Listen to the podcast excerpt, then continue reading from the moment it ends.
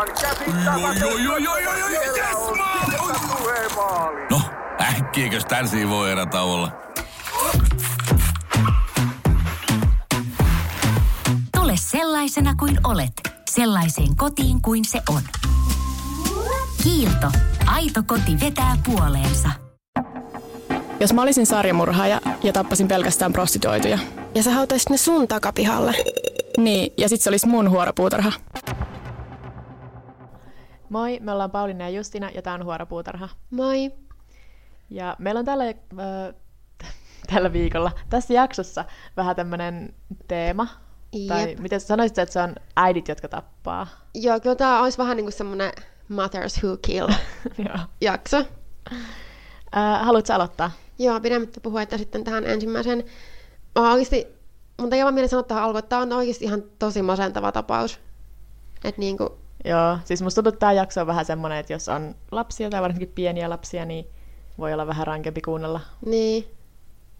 Mut... Murheen kunta ei varmaan ihan kevyintä hommaa muutenkaan, mutta niin. Tähän ehkä vielä enemmän. Joo, eli mä kerron tuosta Mary Beth Thinningistä. Ja se oli siis nainen, joka sai neljäntoista vuoden aikana yhdeksän lasta.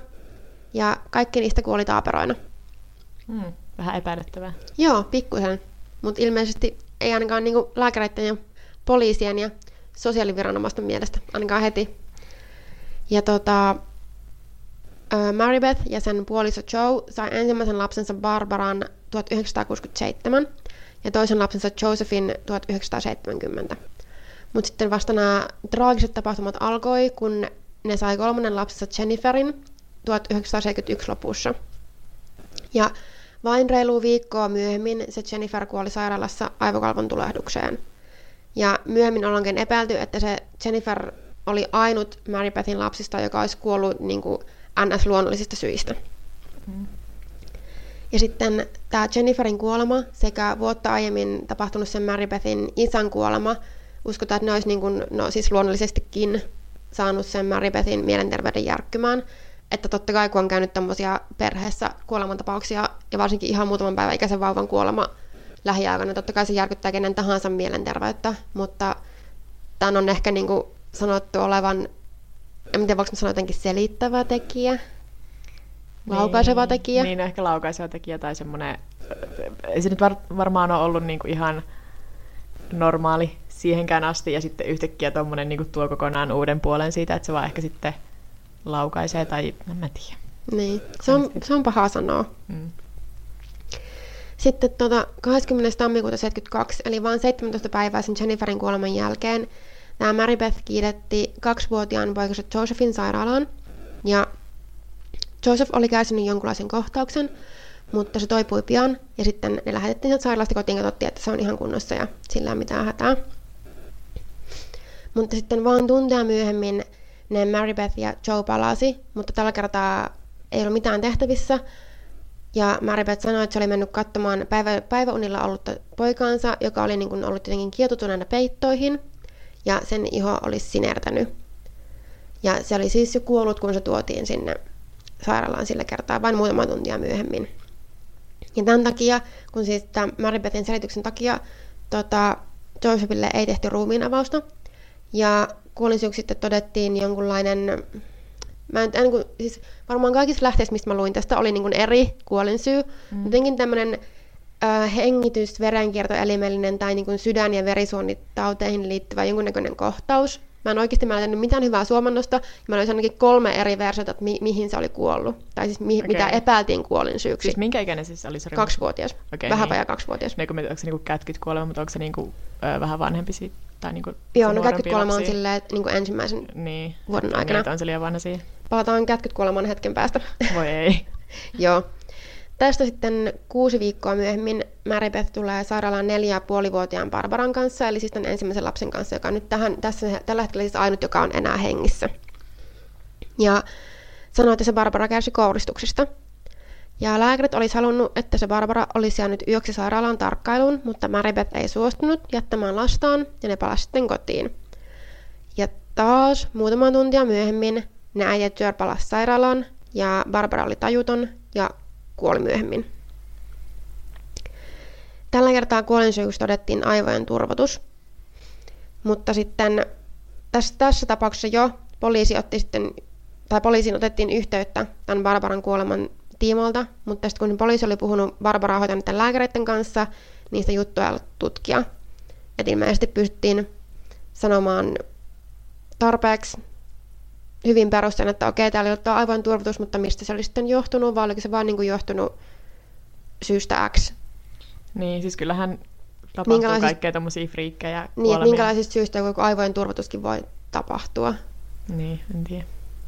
Ja, mutta siis onhan toi niin, niin monta lasta, mutta siis toki tapahtuu kauheita joo, asioita. Tämä on, vasta, niin... tämä on oikeasti vasta niin kuin alkua. Tämä on ihan järjetöntä, miten tähän ei puututtu aiemmin. Mä en oikeasti mä en ymmärrä. Ja tota, sitten sen kolmannen lapsen Barbaran kuoleman jälkeen Marybeth oli tosi pian taas raskaana, minkä tietysti ihmetytti vähän lähipiiriäkin. Mikä nyt on ehkä ihan ymmärrettävää, että kolme lasta kuollut ja nyt taas heti seuraavaa tekemässä. Ja sitten kiitospäivänä seitsemänkymmentäkolme Marybethin ja Joan neljäs lapsi Timothy syntyi. Ja kolme viikon kuluttua Marybeth sanoi löytäneensä Timothyn kuolleena sängystään. Ja lääkärit ei löytänyt selvää kuolinsyytä taaskaan, ja nyt kuolema todettiin vain kätkytkuolemaksi, yeah, koska se oli vasta okay. muutaman viikon ikäinen. Yep.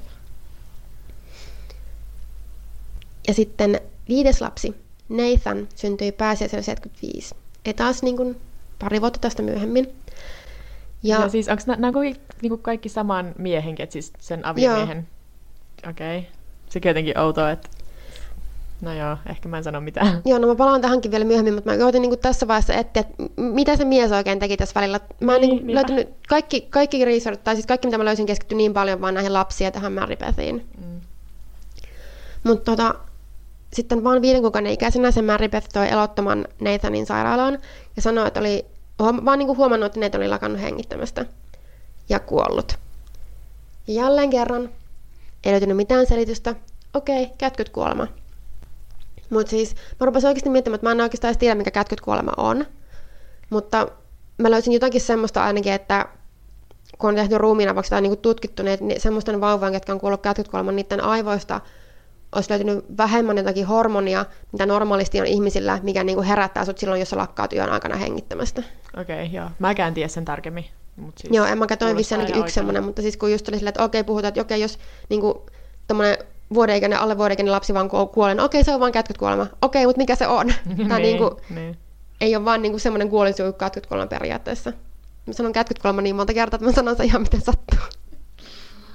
Se ei kuulosta enää sanalta ollenkaan. Ei niin. Joo, viisi lasta kuollut viidessä vuodessa. Ja tässä, mitä lääkärit alkaa epäillä, on joku mystinen kuolemageeni. No, voi tai siis, hyvä okei, okay, nyt tälleen vähän raflaavasti sanottua kuolemageeni, mutta siis toin sanoa, että okei, okay, tämä on jotakin geneettistä, niin. Mistä tämä johtuu, mikä on kyllä mun mielestä todella outoa, että lääkärit ensimmäisenä mietin, että okei, nämä asiat on kuullut niin neljällä, siis viisi lasta viidessä vuodessa, että varmaan joku geneettinen homma, että ei tätä varmaan kannata tutkia pidemmälle. Niin. Mutta... Joo, ja niin tämän Marybeth ja Joan lähipiiri oli sitten vähän eri mieltä, että kun ne kaikki lapset oli vaikuttanut terveiltä ja niin tosi tämmöisiltä eläväisiltä, ihan normaalilta vauvoilta ja taaperoilta ennen kuin ne oli kuollut. Ja se, minkä lisäksi, jos se kuolinsyy oikeasti olisi ollut geneettinen, niin miksi ne hankki jatkuvasti lisää lapsia? Eikö, ne niinku, eikö missään vaiheessa tullut semmoinen, että no, me, me ei vaan enää voida hankkia lapsia, kun ne aina kuolee? Niinpä, ja siis luulisin, että siinä vaiheessa on jo surun murtamakin, tai siis toki sit, jos ne on silleen, mutta sitten tämä tuo meille syytä elää, vaikka ne muut lapset kuoli. Mutta siis silti onhan se ihan hirveä riski, niin. Että jos selittämättömiin syihin olisi kuollut, niin miksi ne olisi tehnyt? Totta kai, jos ne oikeasti niin on kuullut, että ne... Marybeth ja Joan ei tiedä mitään syytä, niin on alkanut miettiä, että okei, no onkohan tämä geneettistä ja niin kuin, mitä tällä seuraavalla sitten käy. Niin just täällä rullista ne on todellakin surun murtamia viisi lasta kuollut. Mutta sitten tota, oli sen lisäksi huomattu vähän semmoisia huolestuttavia piirteitä Marybethistä, että se oli vaikuttanut jopa niin kuin loukkaantuneelta ja suuttuneelta, jos se itse ei ole saanut tarpeeksi huomiota sen lastensa hautajaisissa tai muussa tämmöisessä... Niin kuin, sukukokoontumisessa on muuten käytetty vähän tälleen oudosti hautajaisissa, ei ollut ehkä hirveän niin suraiva, vaan jopa semmoinen niin iloinen ja elävinen jutusteleva. Tietysti jokainen käsittelee tämmöisen hirveän trauman niin lapsen kolmaa eri tavalla, mutta niin kuin jos jokaiset, jokaisen viiden lapsen hautajaisissa on ollut tämmöinen, niin, niin ei, ei, kyllä siinä jotakin huolestuttavaa silloin on. Ja sitten lisää huolestuttavia käänteitä. Tämä Joe Thinning, eli siis Maribetin mies, joutui seitsemänkymmentäneljä sairaalaan barbituraattimyrkytyksen takia. Ja se on siis, mitä käytetään niin kuin ilmeisesti unilääkkeissä ja rauhoittavissa lääkkeissä. Okay. Ja myöhemmin sitten tämä pari molemmat myönsi, että siihen aikaan niiden avioliitto oli ollut vähän ongelmallinen ja Mary oli laittanut ne pillerit Joan ruokaan. Juu, ei. Joo. Eli niin kuin vaan tämmöinen välihuomio tässä, että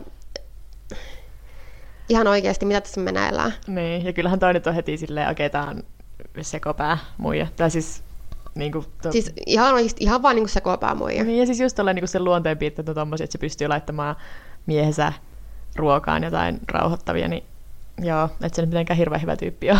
Joo. Ja sit tota, eli vuoden seitsemänkymmentäviisi lopussa oli siis kuollut tää viimeisin lapsi. Ja seitsemänkymmentäkahdeksan Marybeth ja Joe adoptoi pojan, Michaelin. Ja niinku oikeasti jos kukaan olisi, jos kenelläkään olisi ollut mitään epäilyksiä, että tässä nyt oikeasti on jotakin hamaraa, että ei vaan ole mitään luonnollisia, että tässä ei vaan ole ihan hirveän huono tuuri, niin ne ei todellakaan ole saanut adoptoida yhtään mitään. Mm. Ja samaan aikaan Marybeth oli myös raskaana. Ja se syntyi tytön, Mary Francesin, kaksi kuukautta sen adoption jälkeen. Ja tota, no molemmat lapset sitten tuli kokemaan saman kohtalon kuin kaikki viisi aiempaakin. Ja Mary Frances onnistuttiin kerran jopa elvyttämään, koska nää, ne asui niin kuin ihan kadun toisella puolella sairaalasta. Ja saatiin tarpeeksi nopeasti sairaalaan, kun se oli taas niin kuin mystisesti lakannut hengittämästä ja niin kuin kouristellut ja ties mitä oli tapahtunut. Mutta sitten se tota, tuotiin taas myöhemmin takaisin sairaalaan ja se todettiin aivokuolleeksi. Eli taas tässä eka oli tuotu ja ei mitään, tai niin kuin, siis oli saatu elvytettyä, ja sitten oli, toisen kerran oli tuotu, niin mitä ei ole enää tehtävissä. Ja tota, vielä sen Mary Francesin kuolemasta samana vuonna Marybeth synti taas pojan.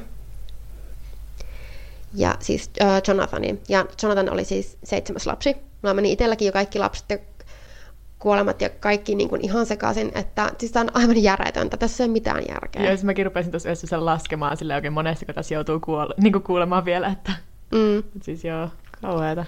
Ja tota, myös Jonathan lakkasi mystisesti hengittämästä kolmentoista kuukauden iässä ja kuoli.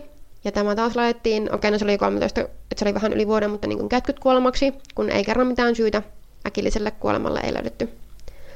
Ja tota, mä oon kertonut mun muistinpanoihin, että hei, haloo nyt oikeesti. Joo, siis aina toi ihan naurettavaa, että noin monta samasta perheestä. Ja... Niin. Sitten oli tää Michael, adoptoitu lapsi, ja se kuoli kaksi ja puoli vuotiaana, kun Marybeth toi sen sairaalaan ja sanoi, että Michael oli aamulla tosi sairas ja niin kuin ihan semmonen niin kuin veltto, ja siihen ei oikein sanonut mitään kontaktia. Ja kun se oli tullut sen Michaelin sairaalaan, niin se oli ollut tajuton. Ja tosi pian sen sairaalan tuomisen jälkeen Michael kuoli. Ja nyt kuolinsyytutkinnassa löydettiin niin kuin viittauksia keuhkokuumeeseen, mutta ei niin paljon, että se olisi aiheuttanut kuoleman. Ja nyt tässä alkaa viimein vähän enemmän nämä epäilykset heräämään, koska siis... Joo, siis mä menisin äsken sanoa, että onko ne oikeasti ollut silleen, että aina kun se tulee sinne sairaalaan, koska mä oletan, että se on kuitenkin varmaan sama sairaala, missä on käynyt, mm. niin onko ne hoitajat ollut silleen, ei taas. Tai niin. Siis niin kuin, pakkohan siellä olla samoja ihmisiä, jotka on silleen... taas sun lapsi kuolee, tai niinku... Niin, että jotakin epäilyttävää tässä nyt on pakko olla. Mut joo, koska sen Michael oli adoptoitu, niin ei voinut enää laittaa jonkun kuolemageenin piikkiin näitä kuolemia, tai että okei, tää voi olla oikeasti jotain hirveätä geneettistä. Ja viimein joo, ne alkoi tota, ne epäilykset vähän heräämään, ja varsinkin niin kun sairaanhoitajat ihmetteli ja niin kun juorulle keskenään, että tota, mikä tässä nyt niin kun voi olla, ja niin kun miettinyt esimerkiksi, että miksei toi Marybeth ollut tuonut Michaelia ensiapuun, vaikka ne asui kadun toisella puolella sairaalasta, vaan oli oottanut monta tuntia, kunnes lääkärin vastannut oli auennut. Mm. Että jos oikein heti aamulla oli ollut jo hirveän sairas. Niin ja luulisit siinä vaiheessa, kun sulta on kuollut niin monta lasta, niin sä et enää laittaa sitä riskiä, että no mäpä ootan vähän aikaa. Niin. Että jos oikeasti montako lasta tähän mennessä oli jo kuollut, niin huh huh. Mutta joo, lääkärit ja sosiaaliviranomaiset sitten ilmoitti tästä tapauksesta poliisille, ja sitten pyydettiin, että sitä Marybethin perhettä pidettäisiin silmällä. En sitten tiedä, miten tämä käytännössä tapahtui, miten sitä voi pitää, tietysti taas kun tulee seuraavia sairaalakäyntiä, niin siinä, mutta miten sitä sitten muuten olisi voinut pitää. Tota, sitten kahdeskymmenestoinen elokuuta kahdeksankymmentäviisi Maribetin yhdeksäs lapsi, Tammy Lynn, syntyi. Ja vain muutamaa kuukautta myöhemmin, sitten joulukuussa, Maribetin naapuri Cynthia, joka oli sairaanhoitaja, sai hätääntyleen puhelun Maribetiltä, jossa sanoi, että, että, että Tamilla on nyt joku, te, mitä me pitää asua, Tammy, Tamilla on nyt joku hätänä. Ja se naapuri meni heti niiden luokse, löysi sen Tamin elottomana ja violettina, niin kuin sieltä hoitopöydältä. Ja se Tami kirjattiin sairaalaan, mutta se todettiin siellä jo kuolleeksi. Ja taas Maribeth sanoi, että Tami oli ollut kietoutuneena peittoihinsa. Ja ne on jotenkin niin kuin, aina, aina jotenkin kietoutunut peittoihin, että niin kuin, onko tosi monesti vaan niin kuin lakannut hengittämästä ja ollut kietoutuneena peittoihin ja silleen niin kuin kuollut, vai mikähän ihme tässä sitten on ollut syynä? Mä en tiedä, toi on kyllä niin outoa, ja siis just toi, että uudelleen ja uudelleen ja... Mm. Ja taaskaan sitä selkeää kuolleisuutta ei löytynyt. Mutta nyt tämä oli niinku se viimeinen niitti. Et kun nyt alet pitää tarkemmin silmällä tätä Maribethia ja sen perhettä. Niin, niin. Ja oikeasti siis se kolmannen lapsi olisi viimeistään pitänyt olla niinku se, että jos nyt ajatellaan, että jos se ensimmäinen oli semmoinen luonnollinen syy, niin kyllä se niinku olisi pitänyt sitten jo viimeistään, kun se toistuu useamman kerran, niin olla silleen. Niin, että nyt on ihmettä. Hei yhdeksäs lapsi. Niin, että ei te ihan kauheata. Mm. Mutta sitten yhdestäkään näistä lapsista ei löytynyt mitään merkkejä niinku väkivallasta tai kaltoinkohtelusta. Mutta että niinku vaikka niin monen lapsen kuolema oli siis ihan käsittämätöntä, niin oli... Miten niinku... se sitten teki sen? Mua kiinnostaa. Okay, stay joo, tuned. Niin oli alka, niinku vaikea alkaa syyttää tai osoittaa niinku syyttävää sormea sitten kehenkään ilman mitään todisteita. Vaikka niinku esimerkiksi taas tuon Tamin hautajaisissa Maribeth oli käyttänyt tosi omituisesti, että se oli ollut pirteä ja puhelias ja ei ollut oikein halunnut puhua sitä sen kuollosta lapsesta ollenkaan. Mikään taas... Mitä?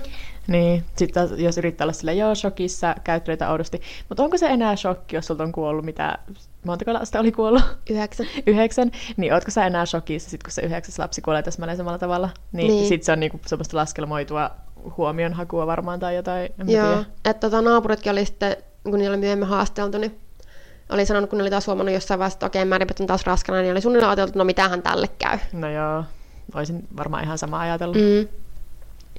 Yksi ehkä vähän selittävä tekijä tälle, että miksi, siihen, miksi ei mitään konkreettisesti tehty tämän, niin kuin näiden lasten eteen aiemmin, oli, että näistä lasten kuolemista ei ilmoitettu niin kuin järjestelmällisesti tietylle taholle, että esimerkiksi kuolinsyytutkijalle tai poliisille tai sosiaalityöntekijöille, joten niitä, sitä tutkimusta ei niin kuin aloitettu aiemmin tai niihin kuolemiin ei reagoitu sillä ei.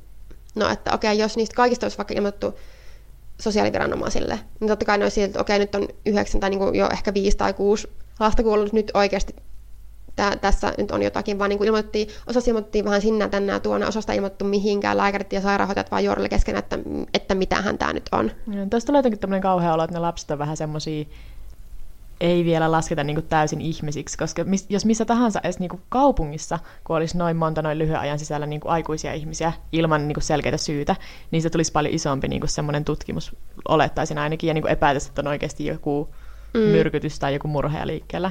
Mutta jotenkin, koska ne on pieniä lapsia, niin sitten just tulee tommosia, että no lapset on niin heikkoja tai kätkyt kuolemaa tai no ylipäätään, että kuka tekisi pahaa lapselle. Niin.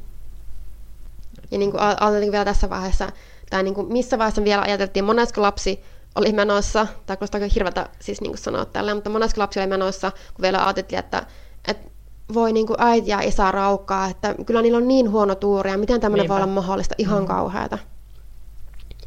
Mutta sitten jälkeenpäin yksi kuolemansyy-tutkija, joka oli tutkinut näitä tapauksia, sanoi, että se on kyllä ihan niin kuin niiden, kaikkien niiden syy, siis lääkärin ja, ja sen itsensä ja poliisin, että näihin Näihin ei reagoitu aiemmin, mutta se myöhemmin myös sanoi, että esimerkiksi sekään ei itse, vaikka se oli niinku tutkinut osa näistä kuolemista, se ei ollutkaan saanut tietoa kaikista, mm. vaan vaan osasta. En tiedä miksi, niitä vaan on ollut ilmoitettu. Mm. Ja tota, sitten kun viimein tutkittiin kaikki, ne, kaikki niihin kuolemiin liittyvät dokumentit, niin silti ei ollut kumminkaan mitään tarpeeksi todisteita, että olisi voinut pidättää ketään. Joten... se Maribeth sitten niin kuin kutsuttiin kuulusteluun, mistä se olisi voinut niin kuin kieltäytyä, että se tuli vapaaehtoisesti sinne. Ja Sitä kuulusteltiin tosi paljon ja tosi pitkään, ja totta kai se kiisti olemassa syyllinen näihin lastensa kuolemiin. Ja tota, se sanoi Tamin kuolemaan liittyen, että se oli mennyt katsomaan sitä Tamia, joka ei hengittänyt, ja sitten nostanut sen syliinsä ja yrittänyt elvyttää, mutta ei ollut onnistunut siinä. Ja se olisi sen jälkeen sitten soittanut ambulanssin, tai niin kuin soittanut tota, ensin naapurilleen ja sitten ambulanssin.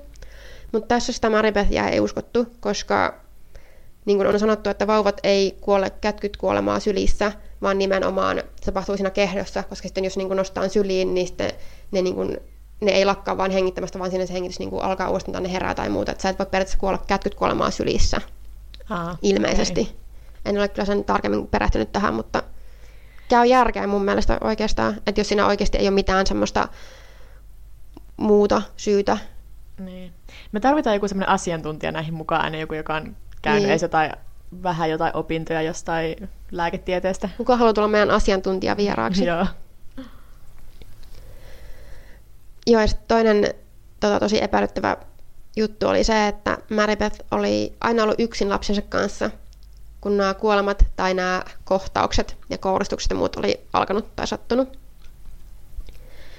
Ja sitten tuntien kuulustelun ja kiistämisen jälkeen Marybeth murtui viimein ja sanoi tukeuduttaneensä Tamin, Timothyn ja Nathanin tyynyllä, koska ei ole hyvä äiti. Ja sittenkin kuitenkin lisää lapsia. Niin, ja se myös kiisti tappaneensa niitä muita lapsia.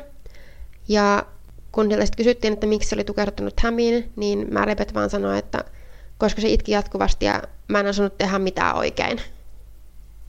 Okei, okay. No siis onhan joku synnytyksen jälkeinen masennus ihan oikea asia, mutta niinku, ei ehkä tämmöisellä lukumäärällä. Tai niinku siis just toi, että sitten tekee lisää lapsia ja ei hankin, ei.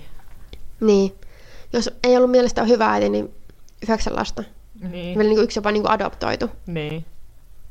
Että vähän vaikea käsittää. Ja tota, sitten kaiken aikana tämä Joe Tinning, Marybethin mies, oli niinku ollut todella etäinen ja niinku kuulusteluissa ja muissa hädintuskin muistanut kaikkien lastensa nimiä. Ja se oli niinku sanottu, että aina kun se sieltä oli niinku kuollut lapsiin, se oli silleen, niinku, joo, se oli laittanut sen mustan puvun päälle ja mennyt niihin hautajaisiin, mutta ollut niinku, jotenkin ihan pihalla siinä hommassa, tosi etäinen, eikä ole puhunut mitään. Ja ihme sosiopaatti. Mm. Ja niinku, tosi omituisesti käytetynyt, ja se oli sitten sanonut myöhemmin, että tota, et kyllä sitä vaimosta täytyy luottaa, että vaimo tekee omat hommansa, ja niinkään kun ne hoituu, niin sä et kysy, sä et kysy mitään, sä et kysele. Herra Jumala. Että tota, jos joku niinku mietti tässä missään vaiheessa, mitä hemmettiä se mies teki siinä koko ajan, kun niinku lapset vaan kuolee koko ajan niinku äitinsä hoidossa ollessaan, niin tämä oli sitten Joe Thinningin. No ihmisiä eikä mitään hamstereita tai kultakaloja, niin. Siis mitä ihmettä. Just, et, ja tuosta saa kyllä ihan selkeästi semmoisen kuvan, että se ihan varmasti ties, no tai joo, ainakin epäili todella vahvasti. Se oli vaan silleen, että no ajatteliko se jotenkin, että no kyllä silloin varmaan on syy, miksi se tukehduttaa meidän lapsia. Niin. En tiedä, auto. Siis miten miten tossukka voi oikeasti olla, että niinku on vaan silleen, no se niin. hoitaa omat hommansa. Ja tai miten joku, en mä tiedä, olisiko joku masennus tai jotakin, että sitten se on vaan lopulta ollut silleen ihan samaa, ja sitten ei ole yli edes halunnut niinku niin. lähentyä niiden lasten kanssa, koska se on sitten ajatellut, että no ne, se kuolee kuitenkin puolen vuoden sisällä, niin sen takia sitten just hädintuskin muistaa nimiä tai mitään. Mm. Mikä siis ei tietenkään puolustus, siis ihan hirveä, jos niinku tietää, että lapset kuolee eikä tee mitään asialle, mutta siis no. paha sanoa. Joo, tota, lopulta sitten tämä Marybeth tuomittiin vain Tamin taposta. Ja siis sanoi niin kuin tappaneensa tai tukehduttaneensa nämä kolme lastaan, mutta niin kuin kaikki muut se kiisti. Ja se tuomittiin kaksikymmentä vuodeksi vankilaan, tai niin kuin se oli niin kaksikymmentä vuodesta elinkautiseen, mikä se niin kuin kaksikymmentä to life. Mm. Mä en oikein ikinä tiedä, mitä se tarkoittaa tai mitä se pitäisi suomentaa. En mäkään, mutta joo. Mutta kumminkin, ja se on hakenut ehdonalaiseen kaksituhattaseitsemän, kaksituhattayhdeksän, kaksituhattayksitoista, kaksituhattakolmetoista ja kaksituhattaviisitoista, mutta kaikki tota, pyynnöt on hylätty, ja jokaisella kerralla on niin kun katsottu, että Marybeth ei ole katunut tekojaan aidosti, että se on ollut semmoista pintapuolista ja estettyä. Eikö se Mut, olisi aika vanha jo nyt? Olikohan se seitsemänkymmentä neljä vai viisi nyt. Yeah. Et mä en tiedä, ehkä se tänä vuonna, jos on niin kuin joka toinen vuosi aina hakenut silleen, ja viimeksi kaksituhattaviisitoista hakijahedonollahan, niin varmaan olisi nyt hakemassa. Tai kyllähän, jos se olisi vaan sen kaksikymmentä vuotta vankilassa, niin se alkaisi päättyä se sen tuomio. Niin. Mutta mä en oikein löytänyt mitään tuorta tietoa tässä tapauksesta, että, että tota, mitä sille nykyään kuuluu, tai onko se taas hakenut ehdonalaiseen vai mikä on homman nimi. Musta tuntuu, että jos se olisi päässyt ehdonalaiseen, niin siitä olisi kyllä joku uutinen jossain. Että aika usein niin. Sellaisesta, että jos joku väkivaltaisesta rikoksesta tuomittu pääsee ehdonalaiseen, niin kyllä joku muukin kuin semmoinen pieni paikallinen lehti, niin kyllä ne yleensä uutisoi sitten semmoisista. Mm, totta. Mutta tota, ja mä, mä sanon tähän loppuun vielä se, että miksi mä valitsin tämän Maria Bethiningin tapauksen, on se, koska tässä niinku on toi Munchausen by proxy -oireyhtymä, eli siis mm. niinku, tää oli suomennettu välillinen Munchausenin oireyhtymä. Miten toi pitäisi lausua? Mikä? Niinku se, no siis kumminkin. Ja siinä tapauksessa niinku, tota, se oireyhtymästä kärsivä ei siis niinku itse teeskentele itsellään mitään sairauksia ja yritä sillä saada huomiota, vaan se aiheuttaa niitä sairauksia jollekin toiselle. Joo, ja tosi ja melkein, usein... Niin, melkein poikkeuksia se on niinku äiti ja lapsi. Niin, todella usein se on niinku äiti ja lapsi. Joskus se saattaa olla esimerkiksi niinku joku vanhus ja sen niinku, kuka hoitaa sitä. Esimerkiksi sen lapsi tai joku muu niinku, joku niin. omaishoitaja tai mitä näitä on. Ja tota, monesti sitten se huomioon ja sen sympatian tavoittelu menee niin pitkälle, että se lapsi sitten kuolee. Mutta tietysti ei aina. Ja niin kuin, vaikka totta tekisi vaan sille tosi niin kuin, pienessä mittakaavassa, eihän se, eihän se aina mene tämmöiseen, mutta se voi olla semmoista, että oli lapsella mitä tahansa, tyylin flunssaa, sä kirjoitat siitä ihan hirveän pitkän Facebook-postauksen ja oot silleen, että voi voi, kun meillä on nyt rankkaa tämmöistä. Että ei sen tarvitse olla mitään semmoista, että sä tapaat sun kahdeksan, kahdeksan sun yhdeksästä lapsesta. Niin. Mutta niin kuin, mun mielestä on ihan älyttömän mielenkiintoinen ilmiönä. On kyllä. Mulle tulee aina vaan mieleen toi... Um... Mikähän se on suomeksi? Mutta siis I see dead people. Siis kuudes aisti. Itse mä, mä, mä etin sitä suomenkielistä nimeä silleen. Ota mikä se on. Mutta joo, kuudes aisti, koska siinä on toi O C Marissa pienenä, joo. Jonka äitillä on se Munchausen by proxy. Mm. Okei, okay, onko se siinä? Joo, tämä oli tässä tämmöinen ihan, ihan super kauhea. Mega masentava. Joo, no mulla ei ole kyllä yhtään sen piirtein pitää mun, öm, koska mulla on... Ehkä tunnetuin, tai ainakin yksi tunnetuimmista tapauksista, tämmöisestä äidistä, joka tappaa lapsiaan, nimittäin Diane Downs. Mm. Joo, Diane Downs on amerikkalainen nainen, joka vuonna tuhatyhdeksänsataakahdeksankymmentäkolme murhasi yhden lapsensa ja yritti murhata kaksi muuta. Ja mä tosiaan tässä ihan alussa myön, niin kuin puhun näistä murhina, vaikka tämä keissihan kuulisi siitä, että tämä Diane itse ei vielä tähänkään päivään mennessä ole tunnustanut näitä tekoja. No. Ja tota, mä luin tästä semmoista kirjaa kuin Unrulyn Small Sacrifices, josta mä luin sen ilmaisen näytteen verran, mutta se oli kuitenkin joku neljä vai viisi ekaa lukua. Että aika paljon tästä niin kun, nyt perustuu sit siihen kirjaan ja sitten loput artikkeleihin. Ja siis mun pitää ehkä ostaa se kirja mun Kindlelle, kun se oli aika hyvä, tai vaikuttelikin tosi hyvälle. Ja sitten siitä kirjasta on tehty myös semmoinen leffa niin kun, niin kun televisio varten, missä Farrah Fawcett näyttelee tätä Diane Downsia. Mutta mut siis niinku, tosi usein tämmöistä niinku Made for T V-leffojen kanssa käy, niin mä en löytänyt sitä leffaa mistään. Ah, no joo, se voi olla, että se on näytetty jossain Lifetimella. No, ja joo, sitten... suunnilleen varmaan. Niin. Mutta okei, jotta missään olisi mitään järkeä, niin mennään ihan jutun alkuun. Eli Diane Downs syntyi vuonna tuhatyhdeksänsataaviisikymmentäviisi, ja kaikkien juttujen perusteella, mitä mä luin siitä, niin se vaikutti, että se oli tosi normaali lapsuus. Että vähän konservatiiviset vanhemmat ja tämä Diane vähän sitten... kapinoi, mutta ei niinku mitään, mikä olisi pistänyt silmään semmoisena traumaattisena kokemuksena tai muuta. Ja se tutusti sen tulevaan aviomieheen Steveen jo lukiossa, ja ne meni aika nuorena naimisiin, mutta sitten se Diana ja Steven avioliitto ei ollut mitenkään kovin onnellinen. Mutta sitten ne sai niiden ensimmäisen lapsen, Christine, vuonna tuhatyhdeksänsataaseitsemänkymmentäneljä. Se lapsen syntymä ei hirveästi helpottanut muutenkin vaikeita avioliittoa, mutta Diana ilmeisesti nautti tosi paljon sitä raskaana olemisesta ja äitiydestä, ehkä siksi, kun se sai sitten huomiota siinä. Joo. Ja sitten tota, parin toinen lapsi, Cheryl Lynn, syntyikin vaan vuosi ton Christine jälkeen. Ja sit, tää on vähän outo yksityiskohta, mutta mä luin yhdestä lähteestä, että se Steve olisi ollut sitä mieltä, että kaksi lasta on tarpeeksi, ja että se olisi hammannut vasektamian. Mutta sitten vuonna tuhatyhdeksänsataaseitsemänkymmentäyhdeksän se Diane kuitenkin on raskaana ja synnyttää pojan Danin. Mutta sitten, että se Steve olisi niinku pysynyt kuitenkin yhdessä vielä Dianen kanssa, että sitä ei olisi niinku haitannut, että se tietää, että se Dani ei ole sen biologinen lapsi. Niin, että oliko se niinku halunnut niin paljon lisää lapsia kautta, niin paljon olla taas raskaana? Joo, ja siis toi Dianahan oli vähän silleen kuuluisa siitä, että se oli vähän semmoinen, että siis se petti tota Stevea koko ajan. Joo. Mut sit mä en niinku ole varma tosta, että oliko sillä oikeasti vasektomia. Mut sit mä ajattelin, että sillä ei ole niin paljon väliä, niin mä en sitten mennyt hirveästi kaiveleen siitä, koska ne on yhdessä sen jälkeen enää vuoden. Ja sitten vuonna tuhatyhdeksänsataakahdeksankymmentä Steve ja Diane eroaa. Ja sitten kolme vuotta myöhemmin, myöhään illalla toukokuussa kahdeksankymmentäkolme, Mackenzie Villameten sairaalan pihaan ajaa auto, josta nousee Diane pyytäen apua ja kertoen, että joku ampui hänen lapsiaan. Hoitajat löytää veritahraisesta autosta kolme lasta.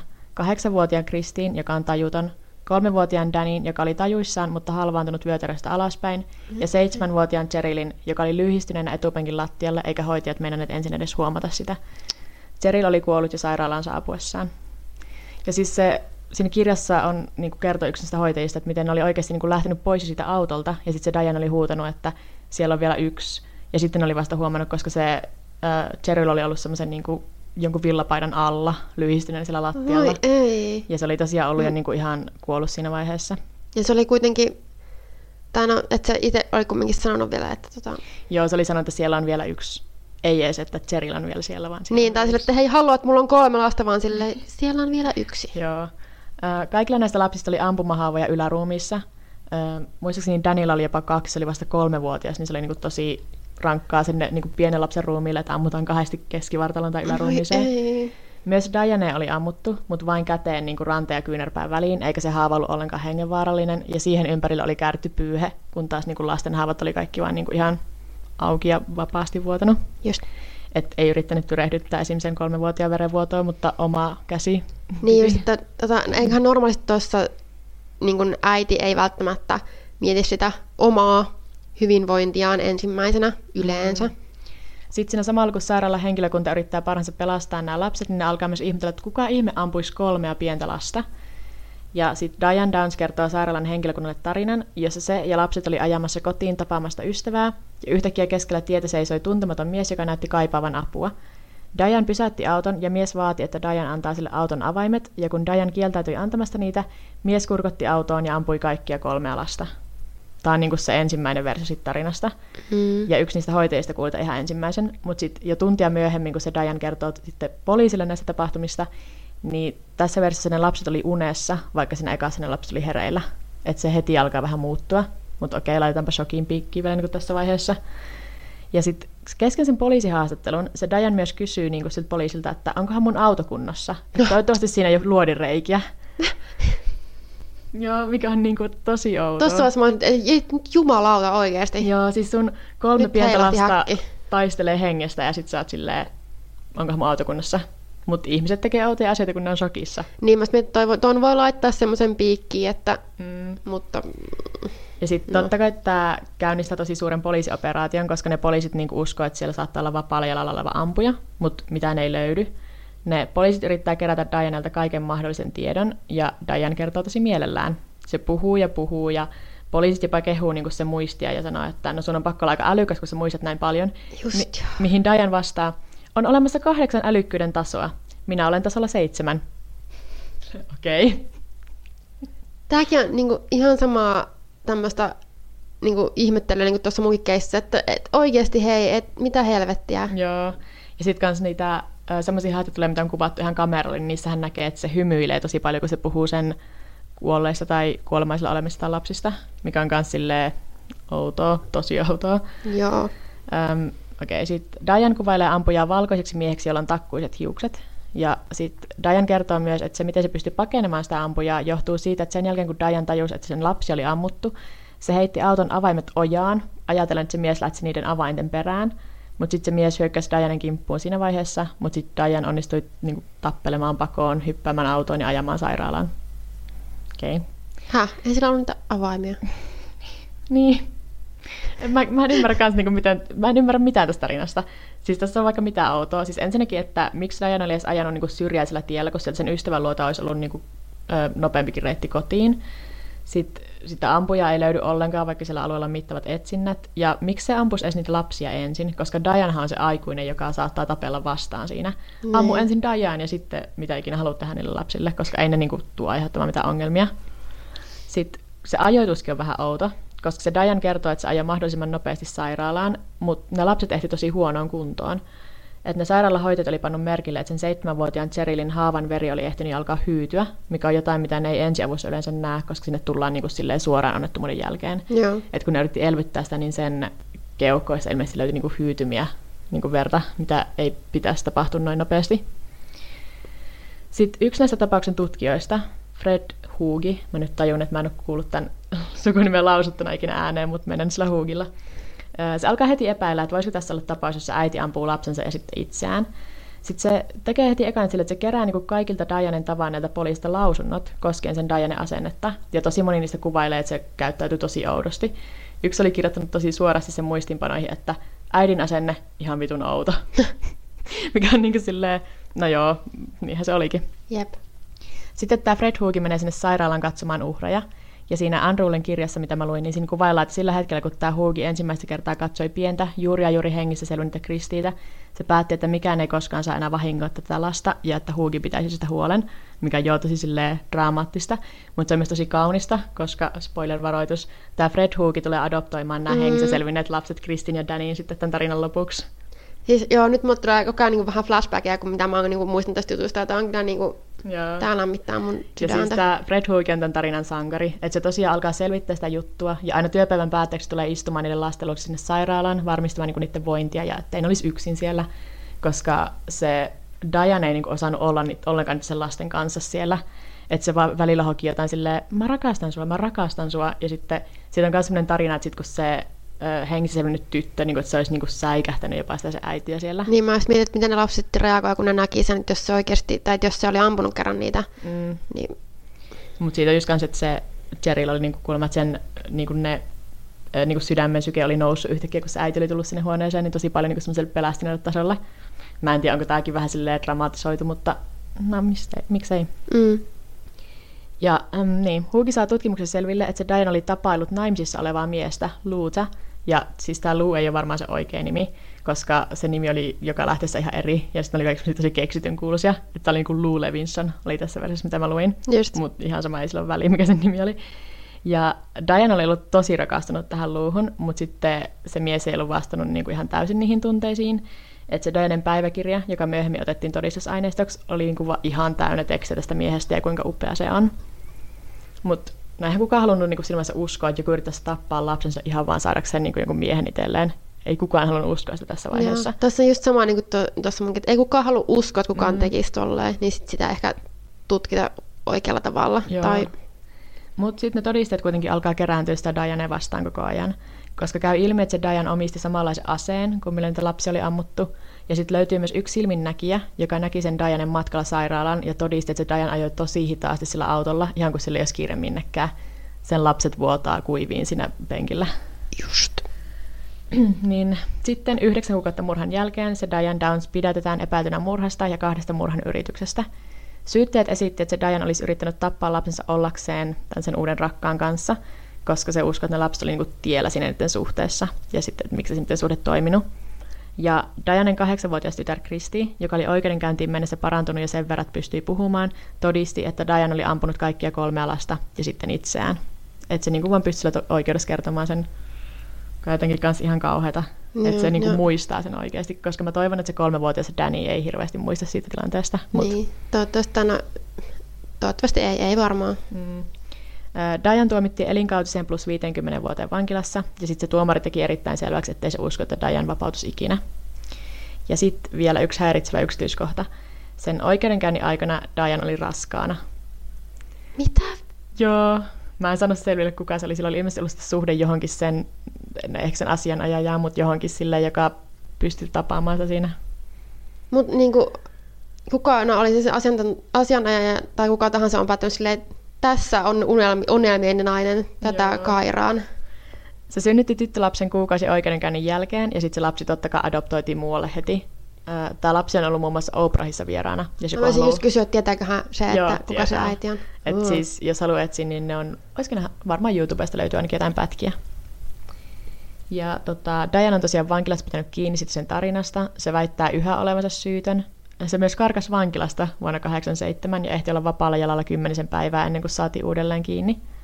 Sen seuraava ehdonalaiskuulustelu olisi vuonna kaksituhattakaksikymmentä, jolloin Diane olisi kuusikymmentäviisivuotias.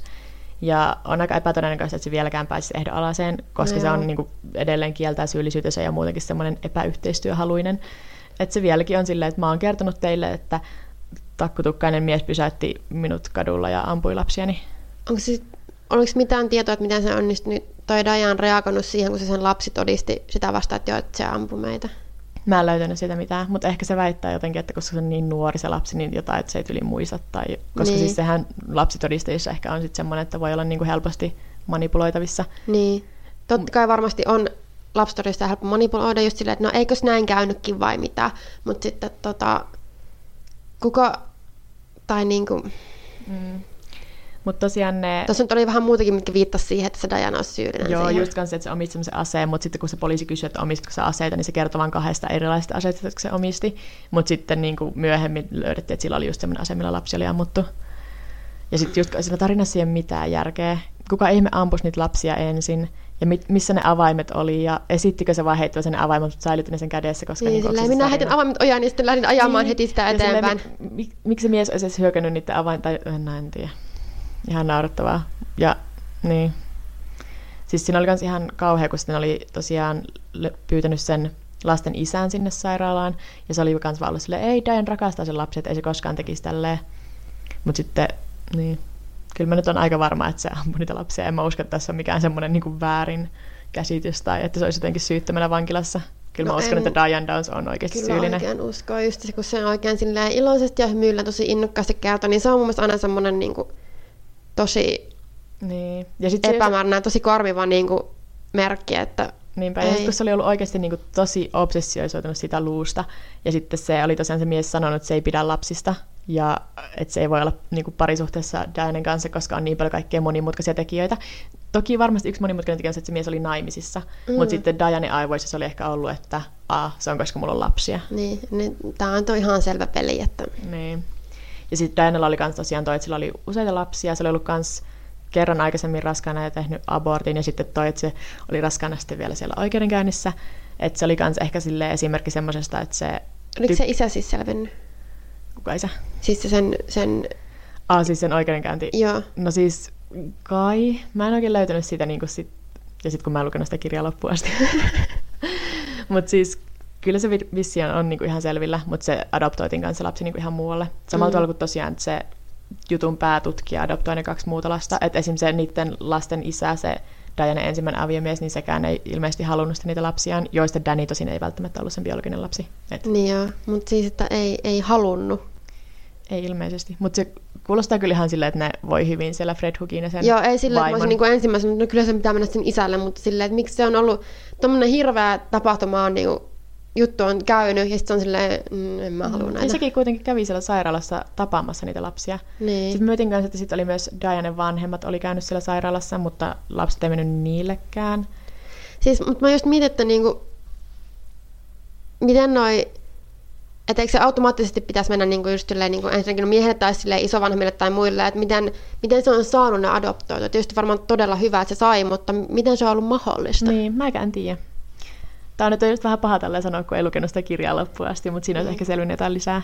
Mut, jaa. Tämä on kyllä kans, niinku, tämä on se mikä, juttu, mikä mulle tulee mieleen, jos puhutaan äideistä, jotka tappaa lapsia, niin mä oon silleen, joo, Diane Downs, koska siitä on niin paljon niitä kaikkia videoita. Ja sitten kun lehdistö sanoo sitä välillä niin kuin prinsessa Dykes, niin kuin Dianeks. Mm. Ja no ensinnäkin prinsessa Diana oli paljon nätimpi kuin Diane Downs. Että se niinku... Miksi niitä edes pitää verrata? Tai niin. Niinku, miksi... tai tolleen, niin kuin, miksi, vaan koska niillä on sama nimi, niin miksi mitä tolleen vetää yhteen. Niin. Ja onko siinä sitten se, että kun se Diane Downs, ei, ei sekään ollut rumaa, ja sitten kun se viihtyi julkisuudessa, ja se oli jotenkin semmoinen, en mä tiedä, mutta mm, niin. Silti. On edelleen vankilassa tässä päälle kuusikymmentä, luultavasti ei pääse vapauteen, joo, mikä on ehkä ihan hyvä. Kiire silleen mm. pois. Varmaan niille lapsillekin kivempi ajatella, että ei tarvii niin kuin edes harkita sitä, että haluaako tavata enää äitiään. Että sekin mm. se... lapsi, joka oli syntynyt sillä oikeudenkäynnin aikaa, niin se oli kuulemma nuorempana kirjoittanut niin kuin Dianelle vankilaa. Mutta sitten nykyään se on sitä mieltä, että Diana on monsteri ja sitä kaduttaa se, että se edes niin kuin yritti no, ottaa yhteyttä. No totta kai ihan varmasti, niin kuin, koska se ei periaatteessa... Ei, totta kai se lapsi ei ole millään tavalla niin kuin itse syyllinen mihinkään, vaikka sen... Niin kuin, miten se sai alkunsa, muutenkin sen äiti on niin kuin aivan perseestä. Ja totta kai siinä varmasti on semmoinen uteliaisuus, että... Että sä haluaa vähän edes tietää jotain. Niin, kyllä se on normaali sitten kanssa, että haluaa tietää, niin kuin mistä on tullut. Niin, varsinkin niin kuin lapsena ei sitä välttämättä mm. ajatella tai käsitä, että minkälainen se äiti on. Tai sitten siis onko ne, ne, ne lapset ammuttiin, niin onko niissä ollut, oliko ne myöhemmin missään yhteydessä sitten enää siihen? Siitä mä en löytänyt mitään mainintaa, okay. Mutta kyllä mä ymmärtäisin sen. Niinku ei kyllä ehkä jos... välttämättä. No, he... niin, vaikea täältä varsinkin se vanhempi lapsi, joka muistaa sen. Mm. Et mä voisin ehkä kuvitella, että se Danny, joka oli tosiaan, kun se oli kolmevuotias ja luultavasti ei ole hirveästi muistikyviä tilanteesta, niin se voisi ehkä olla vähän niin kuin vastaanottaisempi, mutta en löytänyt mainintaa tästä aiheesta, en tiedä. Mm.